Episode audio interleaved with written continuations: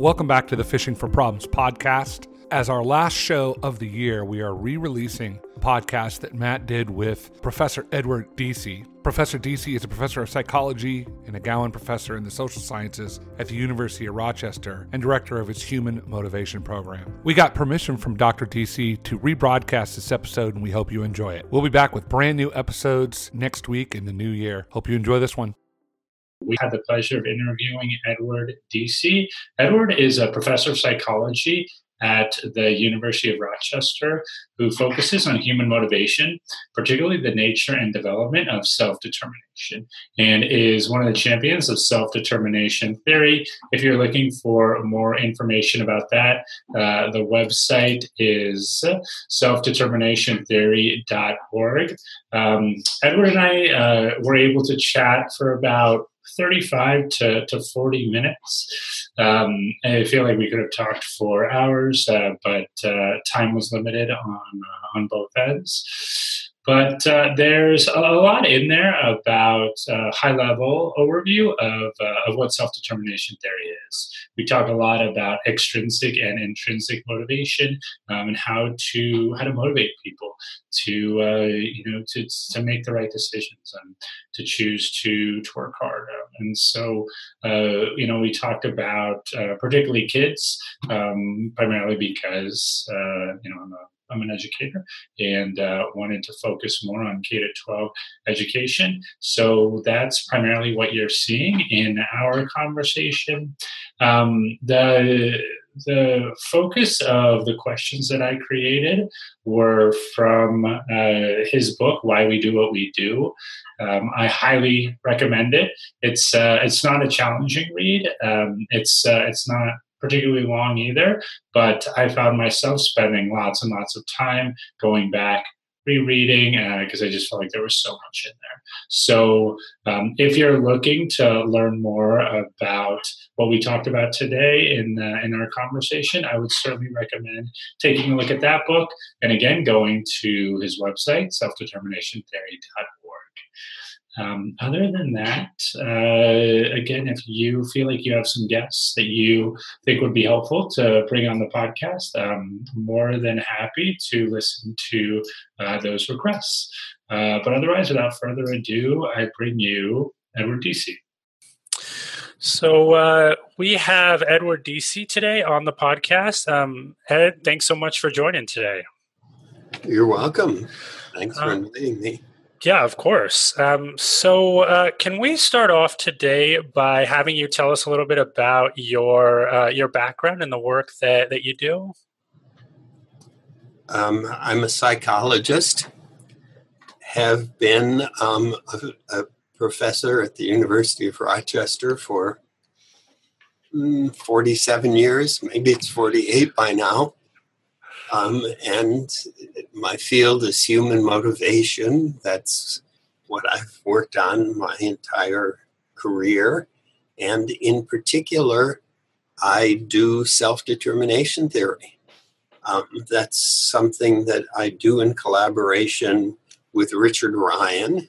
We've had a wonderful um, collegial relationship for, I don't know, close to 40 years, I would say. And, um, and it's all focused around the idea of, of self determination theory. So everything I do is that. It may look different because it might be studying close personal relationships, or it might be studying life in work organizations, or it might be about parenting, or it might be neuroscience studies, but it's all about self determination theory. So um, that's what I've been doing and will doing, will continue doing as long as I do anything. So, uh, why why study motivation? How did you get into that? Um, because it's the most interesting thing I can think of. And uh, self determination theory. Um, so I recently read "Why We Do What We Do." Uh, if you haven't read it, I would uh, I would certainly recommend it. Um, to uh, to our listeners. But um, self determination theory is the broader theory on which um, the book is based. So I want to start by spending the first part of our, our podcast today exploring the general principles behind SDT and defining key terms. So uh, first off, what is self determination theory? It's a theory of human motivation. Now, most people, when they think about motivation, think about it in a unitary way. That is to say, they always think about the amount of motivation. How much motivation do you have or don't you have? How do I get my kids more motivated to do something? How do I get my employees less motivated to do things? Always it's talking about the amount of motivation. But in self determination theory, we think that amount of motivation is not really important and interesting thing. Instead, from the very beginning, we have attempted to look at types of motivation, believing that different types of motivation lead to different quality outcomes. In self determination theory, the most critical distinction between types of motivation is between what we call autonomous motivation and controlled motivation. Autonomous motivation, you are autonomously motivated when you're doing something with a full sense of willingness, volition, and choice. Your experience is one of being interested, involved, um, very much in in a willingness to be doing what you're doing. When you do things that you love, you're autonomously motivated. You're very engaged in what you're doing. Controlled motivation, on the other hand, involves doing things out of obligation with a sense of pressure and demand. So here, what we find is that people are less willing to do it. They're not doing it with a sense of real desire and um, volition, but rather they're doing it for some other reason. For example, they're getting a reward for it, or they're avoiding a punishment, or they're doing it because someone is important, like a parent is demanding that they do it. That's controlled motivation. And the outcomes associated with these two types of motivation are very different. And so, uh, what are the outcomes of those two types of motivation that you've you've researched? When you're piece, when you're autonomously motivated, you find, for instance, that your your your learning tends to be deeper and more conceptual you're more creative in the way you're solving the problem or are learning the material. You um, are more. It's associated, autonomous motivation is associated with greater psychological well being, and also it turns out with greater physical health and well being. So there are a whole range of positive consequences associated with high level of performance, with well-being, with deep learning, and so on that are associated with autonomous motivation. When it comes to controlled motivation, people do learn when their motivation is controlled, but it tends to be more rote learning rather than conceptual and deeper learning they find that it's not so interesting for them. They're just doing it with a kind of sense of, oh, resistance and and the wish that they weren't doing this now. They're not nearly as um, as engaged in the process. They're not um, nearly as high in terms of wellness or well being. They don't enjoy the process. It's really very different, with the consequences being much more positive if their motivation is autonomous than control. Great. And before getting into a conversation about how to promote autonomy, we're going to save that for um, for a little bit later.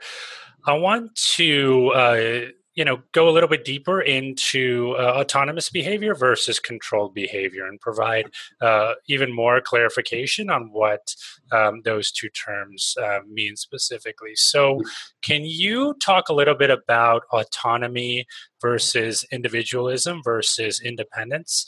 Um, because it seems like you think these are all um, separate things. And uh, I think there are people who might look at those and say that they are not separate, that individualism, that independence, that autonomy are all, all the same. Um, so maybe a definition or some examples sure.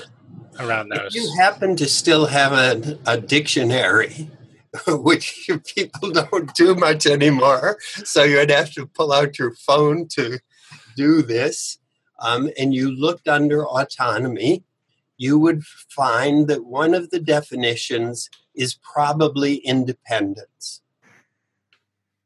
But even though that is one of the definitions, it is not the definition we use. Another of the definitions will be this idea of volition, willingness, and choice. Freedom sometimes gets associated with it as well that's the kind of that's the definition that for us is what autonomy means for us. So, um, yes, it can mean independence, but we don't mean it in that way. In fact, it's possible for you to be autonomously independent. That is to say, you want to go walk in the woods by yourself or do it all on your own. And you can be completely autonomous with a full sense of willingness and choice in being independent. But it's also the case that you can be autonomously dependent. And in fact, I hope you are. I hope there are people in your life where you can feel a sense of autonomous um, dependence like you may have a spouse or best friends, and you're quite willing for them to make choices for you around certain kinds of things. So that's where the distinction is that um, it does, as we use it, autonomy has all to do with this idea of willingness, of volition, of choice, of concurring with what you're doing, whether or not you're doing it independently or dependently. Great, thank you. What about the concept of controlled behavior? So you uh, you describe two types of controlled behavior in your work: defiance and compliance. Uh-huh. Uh, it's probably not a huge stretch that most folks might look at these and say that they're opposites. But if they are opposites, how can they both be considered controlled behaviors? And I guess do you view them as opposites as well? well, controlled, being controlled means that there's something that's pressuring you and pushing you to do something. Sometimes it's another person, like a parent or a teacher or a boss, a physician, perhaps, in which they're pressuring you to do a behavior. And lots of times when people are pressured to do behaviors, they do them. They may be resentful about doing them. They may not want to be doing them. They may do things like do it not as well as they would um, and are capable of doing, but still they will do it. I think if you go into most schools and look around, you'll see students doing things, but they're doing it out of compliance. They're feeling pressured to do it, and so they do it. Okay. Now, our point is that it's usually the case that if you're being pressured or um, um, uh, feeling obligated to do something, you may very well go ahead and do it. But if you're doing it there's a part of you that wants to say, to heck with this. There's a part of you that wants to defy and not comply. And sometimes you will defy. If the pressure gets bad enough, for instance, you might just do the opposite because you're being pressured to do it. They're both forms of control because in one case I'm pressuring you and you're going along with it. And in the other place I'm pressuring you and you're pushing back and doing the opposite of what I'm trying to get you to do. But in both cases, you're doing it because you're pressured. If you're defying, you're doing it because I'm pressuring you. When you're complying, you're doing it because I'm pressuring you. So it is both, they are both related to control. There was an example that you use in your book about uh, a straight A student uh, in college, a pre med student who, uh, you know, mother, father might be a doctor and they're pressured to uh, go into pre med and certainly have all the skills to succeed in college, but end up dropping out uh, as a defiant behavior and i thought it was it was helpful conceptually to think about that as a defiant behavior because it seems like you know defiance is the ultimate act of uh, autonomy. Um, but in that case that uh, the act of dropping out is actually you know based on what you have written a, uh, a defiant behavior controlled behavior in which the pressures um, influence the, the decision as opposed to it being internalized by um, by the owner of that action. Yeah, I think that's right. Um, so, what about the concept of integration? How is that uh, a central component of self determination theory?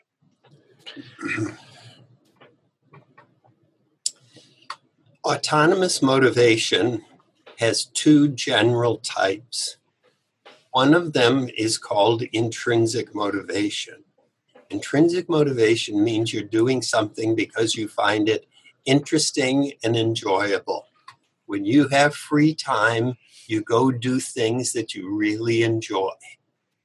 That's intrinsic motivation. You're doing it out of this sense of interest, enjoyment, and so on. Okay. There are lots of things in your life that you don't find interesting to do that are important to do. And as a parent, you know that there are things you want your child to do that the child doesn't necessarily want to do. In those kinds of situations where there's something that you want someone else to do because you believe it's right for him or her, but the other person doesn't want to do it, what you have as a way of facilitating that is extrinsic motivation. You can, for example, request it. Perhaps you would offer a reward for it. That's not the best type of motivation, but still you might. But you're trying to do something as a way of facilitating the person doing that because he or she wouldn't do it on his or her own. Now, in those circumstances where the motivation is extrinsic, doing it because my dad asked me to, for example, under those circumstances, we want the person to take the regulation of that behavior and internalize it, to make it their own the idea of in, internalization, which is very common for young people, there's a tendency in young people to internalize things that, that important people in their lives do. Kids internalize in kind of naturally what their parents are doing around them, for instance. What we're attempting to facilitate in extrinsic motivation is internalization in which the regulation of the behavior becomes internal. The idea of internalizing something is really a special case of what we call integration. There is a life force within all of us to integrate aspects of ourselves. We take material from the external world, bring it inside us, and then integrate it with who we are. We have emotions, we have drives that exist within us that operate on us. And our task is to integrate them and make them part of ourselves. So, integration is this natural human process in which we take parts of ourselves and integrate them into um, um, harmonious relationship with each other. So, when we talk about extrinsic motivation, which is necessary sometimes, our goal or aim is to get people to internalize and integrate the regulation of that as so that it becomes truly part of themselves. Yeah, as you say in uh, in your text, um, being the captain of your own ship or the agent of your of your own actions. Um, so uh, I, I, do want to move on um, soon to how to promote autonomy and how to internalize motivation uh, as an educator and okay. as somebody who I think uh, whose target audience is educators. Um, I want to spend uh, you know as much time as possible there, but um, I do have uh, a couple more questions before jumping into that. Um, one thing that I was particularly interested in is that you write that as people become more authentic, they develop greater capacity for autonomous self regulation. They also become capable of a deeper relatedness to others. And I find this fascinating. Um, personally, I'm interested in the benefits of meditation and the value of practicing things like self love. And experts in the field of meditation, you know, might say that you need to love yourself to be um, able to truly open yourself up to others. So I'd love to hear your psychological perspective um, on this. Like, what, what research have you done that shows that authentic- authenticity, that true autonomy, can lead to a greater degree of connectedness to other individuals? Let's hold it because we I'm not ready to talk about that yet. Okay. Great. Um, I'm, I want to talk about the issue of how you facilitate internalization. Yep. Um, and okay, so there's another part of self determination theory that's extremely important, and that is we believe, those of us, Rich Ryan and myself, and many other people who've been working on the development of self determination theory, we believe that all human beings, all human beings, regardless of age, of gender, of culture, whatever, all human beings have three basic psychological needs. In order to be healthy, to develop effectively, people have to feel a sense of competence when they feel competent, that leaves them feeling good about themselves. When they feel competent, they are engaging the world around them with a sense of satisfaction and engagement. So, people need to feel competent. When they don't feel competent, what happens? They start to feel bad and then they start to feel bad about themselves. And then we see things like they begin to get depressed and like they don't want to be involved in whatever's going on and so forth. Okay. So, competence is one need that all human beings have. A second is relatedness. People need to feel related to others. I'm sure it's nice to be alone sometimes, but it's also nice to be engaged, involved with other people, to be part of groups in some settings. The idea of belonging and feeling related is a very important thing. When we feel it, it helps our sense of well being. And when we don't, it helps our sense of ill being. So the second basic psychological need is relatedness. There's no particular order to these, I'm just saying them. And the third one is autonomy. I've been talking about autonomy already, but now I'm taking a step further and saying that autonomy is a basic human need. People have to feel autonomy in order to be optimally healthy and well. Okay, now, all three of these needs are important for well being and optimal engagement.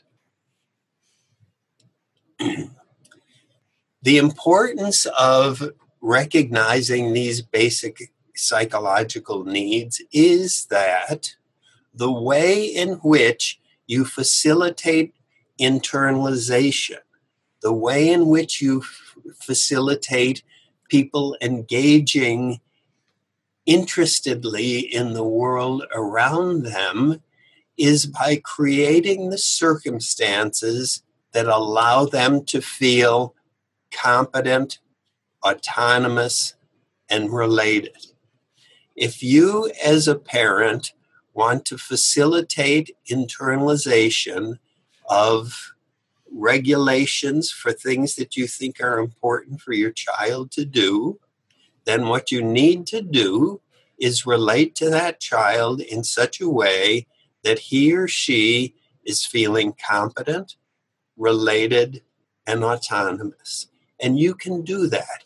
You can create the conditions for a child or for a student, if you happen to be a teacher, or for an um, employee, if you happen to be a manager. You can create the conditions that allow them to feel competent. How do you do that? You give them positive feedback, for example. You give them opportunities to learn new things. There are many different ways that help people feel competent in the workplace and in school and so forth. Okay? So, part of your job as a manager or as a teacher is to help your students or employees to feel competent in whatever it is that they're up to doing. It's also the case that you can help them feel a sense of relatedness. Be nice to them, relate to them, relate to them in a way that's kind of open and encouraging, for example. Um, l- relate to them in such a way that they, they go away thinking, wow, my teacher really likes me. My teacher thinks I'm a good person, for example. Okay? And the same with autonomy. How do you facilitate their feeling a sense of autonomy? You allow them to make choices for themselves, for example. You encourage them without pressuring them to do important activities.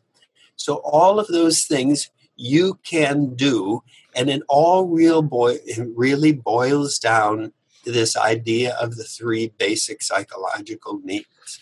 As a teacher, you need to create the conditions in the classroom that will allow the students to feel competent, autonomous, and related. And if you can do that, you're going to have optimal motivation in that classroom.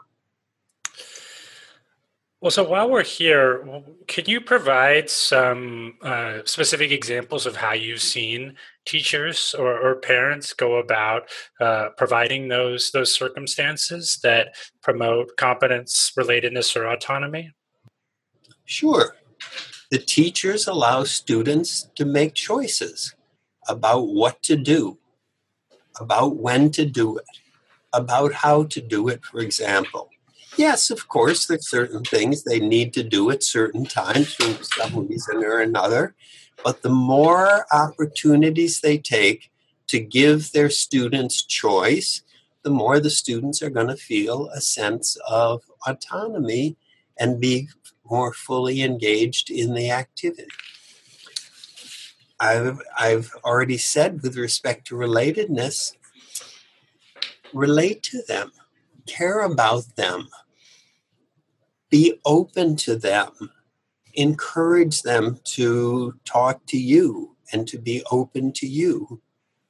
All in any sense in which you're showing respect for your students, true respect for your students is going to lead the students to feel satisfaction of the basic psychological needs. It is your job as a teacher to respect and care about your students. That's the starting place. If you want, in my opinion, that's the starting place if you want to be a good teacher. You respect them, you care about them, and you respond to them when they have things on their minds. So you, yeah, you're talking about choice. You said uh, what to do, how to do it, when to do it. I think adding why they're doing it is also critical, and I think that we well, we why to doing it that it that is true that it's it's important for teachers if they're asking a student to do something, whatever it is, that they provide a rationale. Why is this something that's important to you? Yeah, absolutely. Rationales are, are very important if you're asking somebody to do something. Yep. Yeah, I, I couldn't agree. I couldn't agree more. And that you write that um, the person being offered the choice must have the information necessary for making a meaningful decision, and I think that's where you you know you get into supporting students as as an educator as a socializing agent uh-huh. in um, you know in, in, in supporting them in what what to do how to do it when to do it why to do it. Um, how do you ensure that folks get the information they need to make a meaningful decision? Um, and you know in the work that i do we talk about this all the time data driven decision making using data to inform decisions. Um, but getting not just data but the right data is a challenge but also just providing providing information i think we often skip over those steps of you know uh, of um, of providing the necessary information that helps students make important choices uh, make the right choices or even have opportunities to make the wrong choices mm-hmm. yeah i agree and it's not just in classrooms it's in many other places as well sometimes i've seen doctors um, who a, a, patient comes in and, and has a problem, and um, the doctor may say what the problem is, and then say to the patient, So, what would you like to do about it? I think, wait a second. You have knowledge about what happened. You, the doctor, has knowledge about what will happen if you do X, and knowledge about what will happen if you do Y and what will happen if you do Z. And most people probably don't. So to say to a patient, what do you want to do before you give them the information about what's likely to happen when you do X and when you do Y and when you Z, do Z, that's what I'm talking about. And the same's true in the classroom the students won't necessarily know what's likely to happen if they choose certain kinds of things. And if you can provide them that information, teachers usually do know, often better than students do, what's likely to happen if they choose doing their arithmetic but not their reading or whatever. Um, and so, um, yeah, you can you can be supportive of their choices by helping them understand the consequences of choosing different options. And yeah, and so let's uh, let's build upon that because you know you talk about a concept uh, of a limit setting, and so you write that limit setting is an, extremely important for promoting responsibility by setting limits in an autonomy supportive way. In other words, by aligning yourself with the person being limited, um, recognizing that he or she is a proactive subject rather than an object to be manipulated or controlled. That it's possible to encourage responsibility without undermining authenticity. Um, mm-hmm. so, so, you write that you know limit setting is about encouraging responsibility. It's about recognizing that we have choices and our choices have consequences, and that we must be ready for the consequences. Um, and this makes me think about uh, my time in the classroom. Um, one of the schools that I uh, that I taught at, we had a restorative justice approach to classroom management, and it was all about giving students ownership over their decisions. Um, and a huge part of this process, as you, as you elaborate on in your book, is about providing the information necessary to make an informed decision. And this might be a bit of an extreme example, but a teacher that I worked with was faced with a situation where a student wanted to flip over uh, his desk in, in her classroom. And instead of saying he couldn't do it and controlling the conversation, she said that the choice was his, but that there would be a consequence if he decided to flip the desk. Um, and I think that, you know, sometimes we get in situations like that where we want to control the behavior. Um, but in the end, we want kids to own up to their behavior, good or bad. So, you know some teachers and parents they understand this. They understand the importance of limit setting but others don't. So some believe that um, you know permissiveness is important to building independence that rules are bad that kids do not like structure. So what would you say to folks that believe who believe that rules are bad and that limit setting is counterproductive? What I think is that um, there are important things for people to do in life there are important things for children to learn to do to um, there are important things for them to take responsibility for doing. You know i if i happen to be living with my child or if i'm a teacher and it's a student um, a young student for instance and we're uh, the classroom or our home or whatever is on a busy corner. I don't want the kids to go playing in the middle of a busy intersection. That's important for them not to do. I want to set limits on that. There are lots of important things that um, uh, for young people to to do and to learn about and to take responsibility for themselves. And so the idea of limit setting is merely to create a situation where we're clear about what it is that um, we're asking them to do. Stay in the backyard, for instance, if that's important for whatever reason. Um, and so we say that this is what we're interested in, and the consequence of staying there is such and such, and the consequences of not doing it is such and such. Now, I'm not pressuring you to do it. I'm simply saying those are the consequences. And if you don't do it, then I'm going to say, okay, we laid out up front that it's your choice to do it or not to do it and each one of those has a consequences and so the consequences for this. It's not a punishment. I'm not angry and upset with you. I'm not going to spank you or whatever. It's just a matter of okay this is the consequence. We know about it. We knew about it beforehand and um, and i'm i'm doing that because i'm wanting you to think about the importance of this in your own life?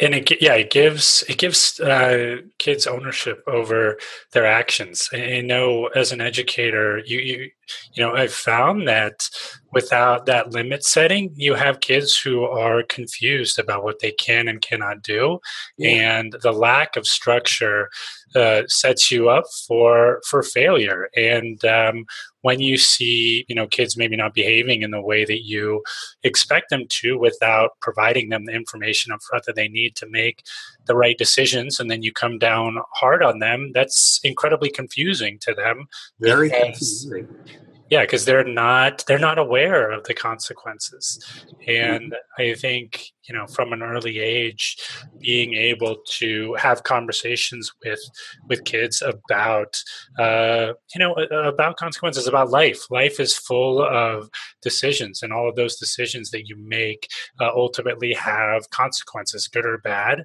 Um, and uh, to i think promote autonomy, the more that people are aware of uh, of various consequences that their decisions have, they're able to um, internalize the decision making right. process and make some decisions that ideally um, are are to their benefit. Yeah. There is one thing I'd like to say um, at this point, based on some words you've used, and that is that I'd like to clarify that the concept of structure and control are two very different things. Control means pressuring people to think, feel, or behave in certain ways. That's control. And lots of times I hear people say that child needs more structure when really in the in the mind of the teacher or parent or adult who's saying it what they want is to control the child more. I agree the child may need more structure, but the child does not need more control. You can give structure in an autonomy supportive or need supportive way. You can give structure in a way so that the child feels competent, feels autonomous, and feels related, for example. And so what you're doing there is you're really letting the child understand the consequences of behaving in particular ways and then allowing them to make a choice about how they behave. Yeah, thanks for clarifying that. So that's exactly how I uh, was using that word structure. Um, mm. Yeah, not as a pejorative, not as a, uh, the the concept of controlling students, but um, of definitely just providing them the the the situations, the circumstances, so that they can be successful, yeah, um, not controlled, competent. Exactly. I mean, you can think about walking into uh, a kindergarten classroom. I think about uh, I think about Arnold Schwarzenegger's classroom in Kindergarten Cop at the beginning, where um, it's just total madness because he has no idea how to manage his classroom. But um, you can have a classroom where uh, there's a lot of structure, where uh, little kiddos are uh, working um, autonomously, where they're learning, um, and that they're not not necessarily being controlled or being compliant, but that they're put in a situation to to develop as as individuals. Um, so that's my Arnold Schwarzenegger reference for the day. Um, so, uh, one last question before uh, before letting you go today. Um, again, a lot of the the questions that I I developed for our conversation were taken from um, you know your book, Why We Do What We Do. That was published over twenty years ago. Um, what have you learned since you published it? Um, how do you feel like society has changed and how has your understanding of motivation changed as technology has uh, become i think a more uh, integral component of our lives well in terms of education what i think is i, I look around schools and it, it's distressing to me because we're so much focused on high stakes tests and using them to pressure students to be learning. But that's not leading students to learn in the sense that you or I would mean the term learning. Because what it does is it gets teachers to teach to the tests It gets students to memorize the information that they need on tests without really learning much of anything. You know, we've we've done experiments, for example, research in, in public schools in which we find that when we pressure students, when we control students, what we find is they will memorize, as I said before. But what happens with memorization is they they they forget it very quickly.